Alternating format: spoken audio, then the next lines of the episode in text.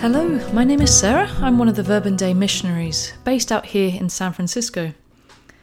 And we continue on our pilgrimage of paying attention to another face of God.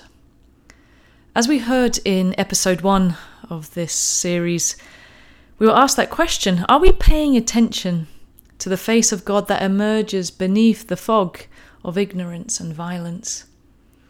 These episodes are focusing on the feminine face of God through deepening in biblical images and spiritual writers. And so last week's episode, we met the f- wisdom figure of La Mujer, who met me on the road. And this week, we continue with the biblical wisdom imagery, but this time that of a child. Just yesterday in the Gospel, we heard Jesus bring in a child into the circle of disciples to teach them wisdom. Why would Jesus do that? This week, as I was just about to go to sleep, I was putting some things away and I was drawn to my messy bookshelf in my room, which, have, which has, of course, many books, but also cards and photos and knickknacks of all kinds. But everything there carries so much meaning.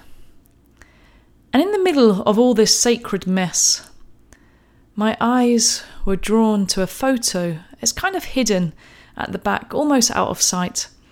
And it's a photo of me, my dad, and my brother. I'm probably about six or seven years old, and it's taken in the middle of the Alps. And all around us in the photo is the green of the mountain meadows and the paths. And my brother has his hands up in the air. And me and my dad are holding hands and making, you know, this kind of jumping pose. But the other night I took this photo from the back of the shelf. I dusted it off a bit and let my hand touch all the memory that this photo holds. My heart immediately began to lift. It was a memory of joy, of delight that can never be taken away. No matter how dark or how far away the world may feel, from that joy. Nothing can take that experience it away. But I think that photo as well, at least for me, it expresses an image of wisdom, of Sophia.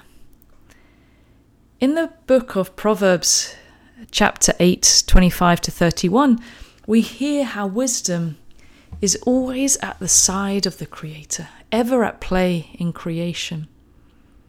It says, before the mountains were settled into place, before the hills, I, wisdom, was brought forth.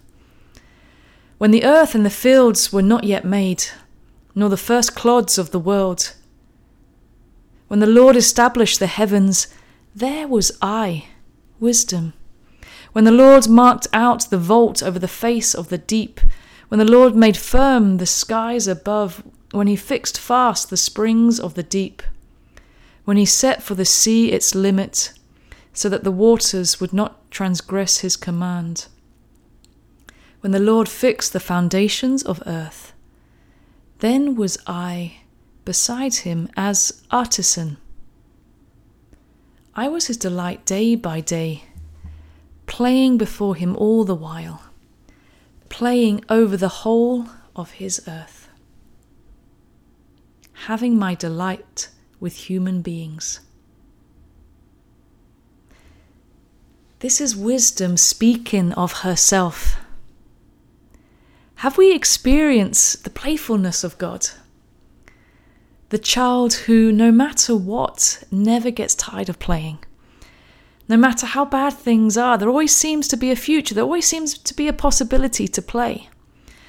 The other day I was walking at the beach and there was a toddler with her mother close to the water. The toddler was, was big enough to be going into the shallow waters by herself with her with her mother very close by. But she, she just turned towards her mother once she was in the waters and she just danced. She danced there in the waters. There was no analysing, there was no thinking about what's the best way to be in the waters right now. Her response to the joy of the waters. It's completely innate. It was this completely natural reaction. I'm dancing. I'm delighting. I'm ever at play in creation. A child dancing in the waves gives hope. There is goodness, there is delight. This is how God, how wisdom, Lady Wisdom is described in that book of Proverbs, ever at play in creation. Do we think of God like this? Do we allow God to be playful, to delight in us, with us, as the child delighted in the waters?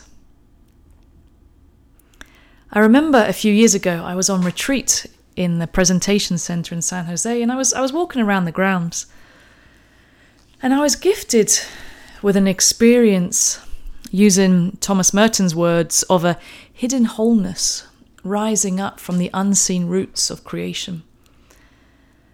I think the only way that I'm able to describe it is I don't know if you've ever had it when you you've got this song, you know, this song that's kind of going around you. It's really really familiar, but you can't sing it. It's like it's on the tip of your tongue, but you can't give voice to it you can't quite articulate it, or a memory that is so familiar from your childhood from your childhood you can feel it within you. It's there. You can almost touch it. You can touch it. And yet you can't quite bring it out from the depths of your being. You can't quite give shape to it.